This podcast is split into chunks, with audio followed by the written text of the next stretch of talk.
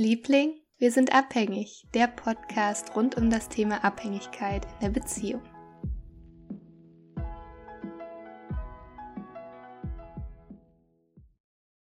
Hallo und herzlich willkommen zur heutigen Podcast-Folge. Schön, dass ihr wieder dabei seid. Ähm, ja, heute sind wir wieder für uns. Ähm, ich spreche heute alleine für euch und ich möchte in der Folge meine Gedanken mit euch teilen zu dem Thema, welche Sucht ist eigentlich die schlimmste? Aber gar nicht so in Bezug auf äh, die Wirkung von bestimmten Suchtstoffen, sondern ähm, ja, mit dem Blick so auf die Beziehung, auf äh, das, was dadurch ausgelöst wird zwischenmenschlich. Und ähm, ich hatte jetzt schon einige Leute im Podcast hier im Interview, wo es um ganz verschiedene Abhängigkeiten ging. Also ähm, bei Lenny zum Beispiel hat äh, die Abhängigkeit von Ketamin eine Rolle gespielt. Äh, das haben wir gar nicht so stark thematisiert. Dann ähm, jetzt letztens in der Special-Episode mit Marius ging es ja um Alkoholabhängigkeit. Also er war schwer in der Alkoholsucht drin. Ähm, Alkohol ist auch ein Thema, was bei mir in der Familie eine Rolle gespielt hat. Ähm, dann bei Adriano war es zum Beispiel Crack. Ähm, aber was mir auffällt in dem Austausch, ähm, dass letztendlich in all diesen ähm, Beziehungen die gleichen Mechanismen greifen. Und in der Sucht greifen halt einfach die gleichen Mechanismen. Und auch in der Co-Abhängigkeit, das ist ganz unabhängig davon, welche Substanz da eine Rolle spielt. Und das hat auch lange gedauert bei mir, dass ich das irgendwie so verstanden habe oder dass ich da so hintergeblickt habe. Ähm, ich habe ja schon das ein oder andere Mal erwähnt, dass ich damals von Anfang an wusste, dass äh, mein Ex-Partner eine Abhängigkeit hat. Und ähm, für mich war damals immer so, ähm, ich habe ja auch erzählt, dass das Alkohol für mich einfach ein rotes Tuch war. Und ich habe das damals dann auch mal in der Suchtberatung so kommuniziert und habe gesagt, dass wenn er abhängig vom Alkohol wäre, ähm, also trockener Alkoholiker wäre, dass ich ähm, dann wahrscheinlich gar nicht mit ihm zusammengekommen wäre, weil ich das nicht ertragen hätte oder ja, weil Alkohol für mich einfach dieses rote Tuch ist und ähm, ich das halt einfach ganz schwer ähm, ertragen konnte, dieses Thema. Und für mich war das komischerweise schlimmer im Vergleich, also in meinem Kopf, eine Abhängigkeit von Alkohol als von einer anderen Substanz. Und ähm, ich dachte mir immer, ja, solange es nicht Alkohol ist, äh, wovon derjenige abhängig ist, ähm, ist es schon nicht so schlimm. und ähm, also das war so in meinem Fall, aber was ich auch so ähm, beobachte im Austausch, dass illegale Drogen eher als äh, schlimmer ähm, gesehen werden in der Sucht oder in der Abhängigkeit. Also ihr habt das bestimmt auch schon ganz, ganz oft gehört, im, bei anderen Seiten vielleicht, in anderen Podcasts, dass Alkohol ist halt einfach so gesellschaftlich anerkannt und ähm, was auch ähm, ja schwierig ist, da diesen Übergang zur Sucht zu finden oder ähm, wirklich zu anzuerkennen, dass man da wirklich schon ein gravierendes Problem hat, weil es ist einfach überall verfügbar und ähm, ja, dann, dass das vielleicht im Vergleich nicht so schlimm zu sein scheint, wie zum Beispiel in Abhängigkeit von Heroin. Jetzt einfach nur als Beispiel. Aber letztendlich greifen da ja die gleichen Mechanismen. Natürlich wirken sich die Stoffe verschieden aus, ähm, verschieden auf die Stimmung, verschieden auf ähm, ja körperliche Symptome, die dann auch auftreten können. Aber in der Sucht greifen immer die gleichen Mechanismen. Und so ist es dann auch bezogen auf die Abhängigkeit in der Partnerschaft. Und ähm, ich hatte diesen Gedanken damals in der Beziehung, ähm, als Rückfälle wieder kamen und der Konsum sich da wieder so eingeschlichen hat. Ich habe das, glaube ich, auch schon mal gesagt, dass ich so einen richtigen Hass auf diese eine spezielle Substanz entwickelt habe. Also es war ähm, dann wie damals der Alkohol, dass ich dann in Bezug auf diese andere Substanz so ein, ja, das ist für mich dann das neue rote Tuch geworden. Und ähm, eigentlich war es total egal, welche Substanz es ist, weil wenn man süchtig ist oder abhängige Denkweisen, Strukturen ähm, hat und sich das nicht anschaut, in Form einer Therapie zum Beispiel, dann ähm, wird sich das auch auf andere Bereiche übertragen. Also, ich habe es mit Marius ja auch so schön angesprochen, das große Thema Selbstwert und dass man sich das ständig im Außen sucht, dass man den Fokus im Außen hat und selbst wenn du, wenn dein Hauptsuchtmittel wegfällt, ähm, suchst du dir ja trotzdem den, den Halt oder die Bestätigung ähm, dann woanders, um davon wegzubleiben. Ob es jetzt ähm, vielleicht Zigarettenkonsum ist, ne? also dann einfach diese Suchtverlagerung, dass es sich dann auf eine andere Sache, Substanz oder Person vielleicht auch verlagert. Ähm, also auch im, im, im Clean-Sein habe ich ja erzählt, dass ich das ganz stark gemerkt habe, aber leider erst im Nachhinein, dass ähm, unsere Beziehung sehr durch Abhängigkeit geprägt war, was mir ja aber irgendwo diese Sicherheit gegeben hat. Weil das Suchtmittel war in diesen cleanen Monaten für meinen Partner weg und dadurch hat er sehr ähm, an mir gehangen oder diese Beziehung als Anker gesehen und ähm, er hat auch selber gesagt, dass es für ihn, äh, dass er ohne mich gar nicht so lange abstinent gewesen wäre. Und ich habe das damals immer, ähm, mir hat das irgendwie geschmeichelt oder so, also ich, aber ähm, eigentlich ist es total ungesund und nicht schön. Und mir hat es aber damals diese Bestätigung gegeben oder diese Sicherheit gegeben, derjenige wird bei mir bleiben, wenn, äh, wenn ich da bin, wenn ich anständig bin, wenn ich denjenigen stütze, schütze und da ist ja eigentlich schon dieser Knackpunkt der Co-Abhängigkeit oder dieses co-abhängigen Denkens und ja, da war schon so dieser Grundstein gelegt und das ist dann irgendwie so aufgeflammt, als es dann ähm, zu Rückfällen kam. Und dann habe ich halt darum gekämpft, gut genug zu sein und ähm, dieser Abhängigkeit irgendwie gerecht zu werden, aber es ist halt unmöglich, solange du abhängig bist, egal wovon, ob du jetzt deine Substanz noch nimmst, ob du deine Sucht verlagert hast auf einen Menschen, der für dich zu einem ganz großen Anker und deinem Mittelpunkt im Leben geworden ist, ähm, das kann, niemand kann diese Leere füllen in dir, niemand kann dieses Loch stopfen und du wirst immer so eine Grundleere oder ein Verlorensein spüren und ähm, ja, ich hatte, wie gesagt, diesen Gedanken damals, bitte konsumier einfach nicht mehr, bitte lass das einfach wieder sein.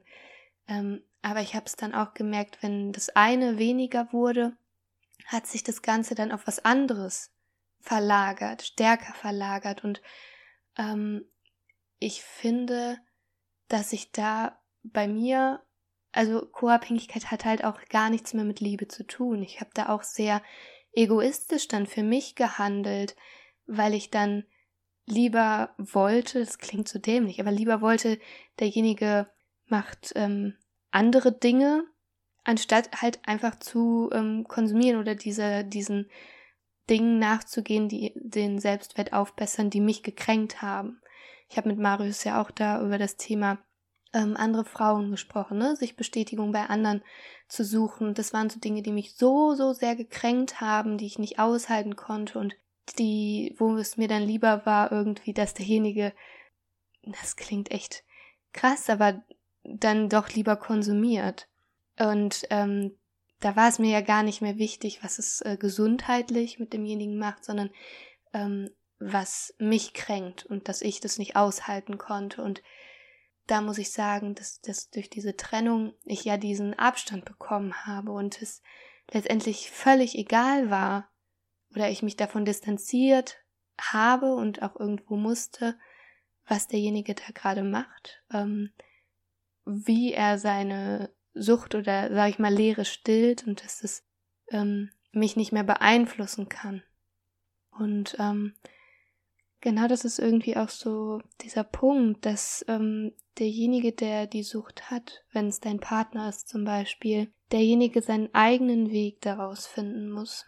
Und das geht nicht, indem du deine Ängste da noch ähm, reinmischt und ähm, dann versuchst, das irgendwie so zu dirigieren, so das darfst du, das darfst du nicht, so das ist nicht, äh, das tut mir nicht gut, sondern ähm, ich, ich finde, dass da so wichtig ist, dass derjenige das selber erlebt, dass er es selber spürt und ähm, ja, ähm, irgendwie begreifen kann, dass ähm, diese Leere nicht aufzufüllen ist und dass es da wirklich vollkommen egal ist, was das gerade für ein Suchtmittel ist. Dass es ähm, nur einem bestimmten Zweck dient.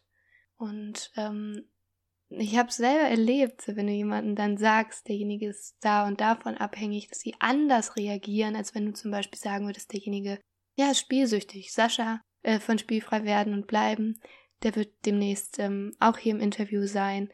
Ähm, oder eine Medikamentenabhängigkeit zum Beispiel. Das sind Dinge, wo man irgendwie anders draufschaut. Ich will das gar nicht so verallgemeinern, aber wenn du jetzt sagst, jemand ist abhängig von Heroin, ist abhängig von Kokain, irgendwelchen illegalen Substanzen, das wird anders irgendwie gesehen. So als wäre derjenige schlimmer dran, so. Aber letztendlich kannst du dich mit jeder Substanz kaputt machen, du kannst dich mit jeder Sucht kaputt machen, du kannst dich, ähm, also ich habe es mit in dem Interview mit Sascha angeschnitten, dass die Spielsucht die höchste Suizidrate hat bei den Süchten, so und das zeigt einfach, egal wovon du abhängig bist, das kann dich bis in den Tod treiben und es wird dich bis in den Tod treiben, wenn du es dir nicht anschaust.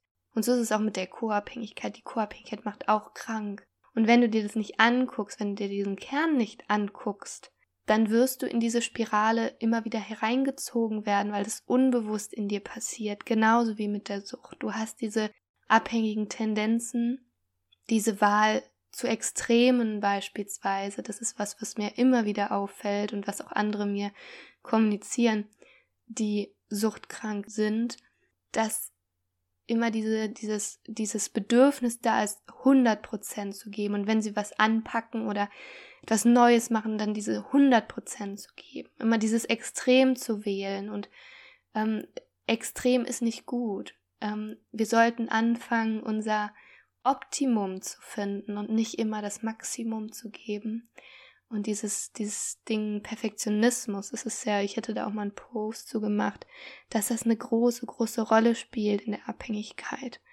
Dass ähm, wir haben immer dieses Bild vom Süchtigen, der nichts gebacken bekommt, dem alles scheißegal ist, aber so ist es nicht. Ein süchtiger Mensch hat so hohe Ansprüche an sich selbst, diesen Perfektionismus und der Perfektionismus ist das, was den Menschen dann krank macht und auch da drinnen irgendwo gefangen hält.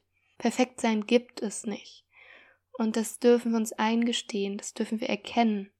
Und genauso wie in der Co-Abhängigkeit, es gibt nicht dieses perfekte Sein, was du erreichen kannst, um es dem anderen perfekt recht zu machen oder irgendwann dieses, diesen Punkt erreicht zu haben, wo du das so toll kontrollieren kannst, weil du verbiegst dich immer mehr und egal wie sehr du dich verbiegst, es wird nicht klappen. Und wenn du danach strebst, dann hast du auch irgendeine Leere in dir, die du als Co-Abhängiger füllen willst. Ja, dass es äh, ganz, ganz tiefe ähm, Wunden sind, die du von früher mit dir trägst und dann diese Bestätigung auch im Außen suchst, aber halt in Form von ähm, dich aufopfern, hel helfen, was ich halt gesucht habe in meinem Partner und aber er kann mir das genauso wenig geben, wie ich ihm die Erfüllung geben kann, die er sucht. Das müssen wir uns immer selber geben. Ich weiß, es klingt so ausgelutscht mittlerweile schon, aber es ist so. Es ist so. Und auch wenn ihr das vielleicht gerade noch nicht fühlen könnt oder spüren könnt, wenn ihr das das erste Mal merkt oder dieser Schalter umgelegt worden ist, dann werdet ihr wissen, wovon ich oder auch andere immer wieder gesprochen haben. Und das ist so ein, so ein Satz, der einem dann auch mal auf den Sack gehen kann. Ich, ich habe das auch eine Zeit lang nicht hören wollen weil ich doch ähm, so am anderen gehangen habe. Aber heute verstehe ich das, heute weiß ich das und heute ähm, trage ich das auch raus, ob es euch passt oder nicht. Und ich bin heute so froh und dankbar dafür, dass ich diese, diesen, diese Entwicklung, diesen Schritt gegangen bin, weil wie in der Sucht auch, ich hätte, wenn ich mir das nicht angeguckt hätte, meine Co-Abhängigkeit auf andere Bereiche weiter verlagert, in neuen Beziehungen weiter so ausgelebt, unbewusst natürlich. Ich habe schon mal gesagt, dass ich in früheren Beziehungen immer ähnliche Muster geführt habe, dass da das Thema Sucht nie eine Rolle gespielt ha hat, aber es war von Abhängigkeit geprägt. Ich habe meine Grenzen selber nicht gesetzt. Ich hatte tierische Verlustangst, habe dadurch meine, meine Partner klein gehalten, eingeschränkt, ähm, versucht zu kontrollieren. Das ist natürlich alles nicht böswillig, aber es hat was mit dem anderen gemacht. Und ich bin sehr froh, dass ich das heute sehe. Und ähm, dafür war diese Beziehung in der Sucht wirklich der Schlüssel. Und ähm, das war so, ich, keine Ahnung, so der, der Masterabschluss, die Doktorarbeit, Thema Co-Abhängigkeit, weil in der Co, in der, in der Sucht, ähm, da können wir das plötzlich benennen. Denn das Wort Co-Abhängigkeit wird da verwendet. Ähm, aber leider erreicht dieser Begriff oder das, was wirklich dahinter steckt, noch so, so wenig Menschen und ich wünsche mir so sehr, dass es mehr erkennen. Und ähm, dass man das gar nicht, das habe ich auch, das ist auch was, was ich für mich begriffen habe oder wie ich für mich heute daran gehe, dass man die Sucht oder die Co-Abhängigkeit gar nicht irgendwie voneinander so groß unterscheidet, sondern es unter Abhängigkeit zusammenfasst und eigentlich ähm, man denselben Weg geht, weil wir ja sowohl der Abhängige wie auch der Co-Abhängige nach etwas streben im Außen, womit sie ihren Selbstwert aufbessern wollen, wodurch sie sich komplett fühlen wollen und dass es eigentlich derselbe Weg da heraus ist und dass man nicht irgendwie auf dem Finger zeigt mit dem anderen und sagt, ja, du bist aber abhängig von der und der Substanz, du bist aber alkoholkrank, sondern dass wir uns alle an die, erstmal an unsere Nase packen und ähm, unseren Weg daraus finden, den Weg zu uns wiederfinden und ehrlich zu uns selber sind und gucken, wo habe ich vielleicht ähm, ebenfalls abhängige Strukturen, weil ich habe es auch in dem Interview mit Marius gesagt, den Partner, den du hast an deiner Seite, der sagt eigentlich so, so viel mehr aus über dich. Und ähm, guck da mal hin. Warum hast du diesen Partner? Warum hast du immer wieder Partner, die ja, vielleicht süchtige Tendenzen zeigen, abhängige Tendenzen zeigen. Das ist nicht so, weil die durch Zufall in dein Leben treten. Ähm, du hast ja kein Schild über deiner Tür hängen, hier bitte alle Süchtige mal anklingeln, sondern du ziehst die Menschen an, je nachdem, was du für eine Überzeugung hast. Und auch wenn du suchtkrank bist und dich vielleicht von einer Beziehung in die nächste stürzt oder immer wieder, ja, neue Bekanntschaften hast, wirst du auch daran hängen bleiben, was das befriedigt, was du in dir suchst oder was in dir noch fehlt. Und ähm, wir werden erst wirklich frei sein und uns frei machen können und selber wählen können, reflektieren können und entscheiden können, wenn wir uns selber kennengelernt haben. Und ja, ich bin super dankbar und glücklich und froh darüber, dass ich diesen Weg gehen durfte und auch immer noch weiter gehe, denn das ist ein Weg, der nicht aufhört und das ist ein Weg, der super viel Spaß macht und der auch dir zeigt, was Liebe halt ist, weil du fängst an, dich selber ganz neu kennenzulernen, dich selber zu verstehen und das ist dann der Weg dahin, dich selbst halt auch lieben zu lernen. Und wenn du das kannst, dann fängst du an, alle anderen auch lieben zu lernen, aber nicht dafür, was sie dir noch geben, was in dir gefehlt hat, sondern dafür, einfach dafür, was sie sind. Und ähm, das macht einen dann am Ende frei. Ja, und ähm, mit diesen Worten möchte ich mich von euch verabschieden. Bleibt stark, glaubt an euch, denn wenn ihr das tut, könnt ihr wirklich alles erreichen, was ihr euch wünscht.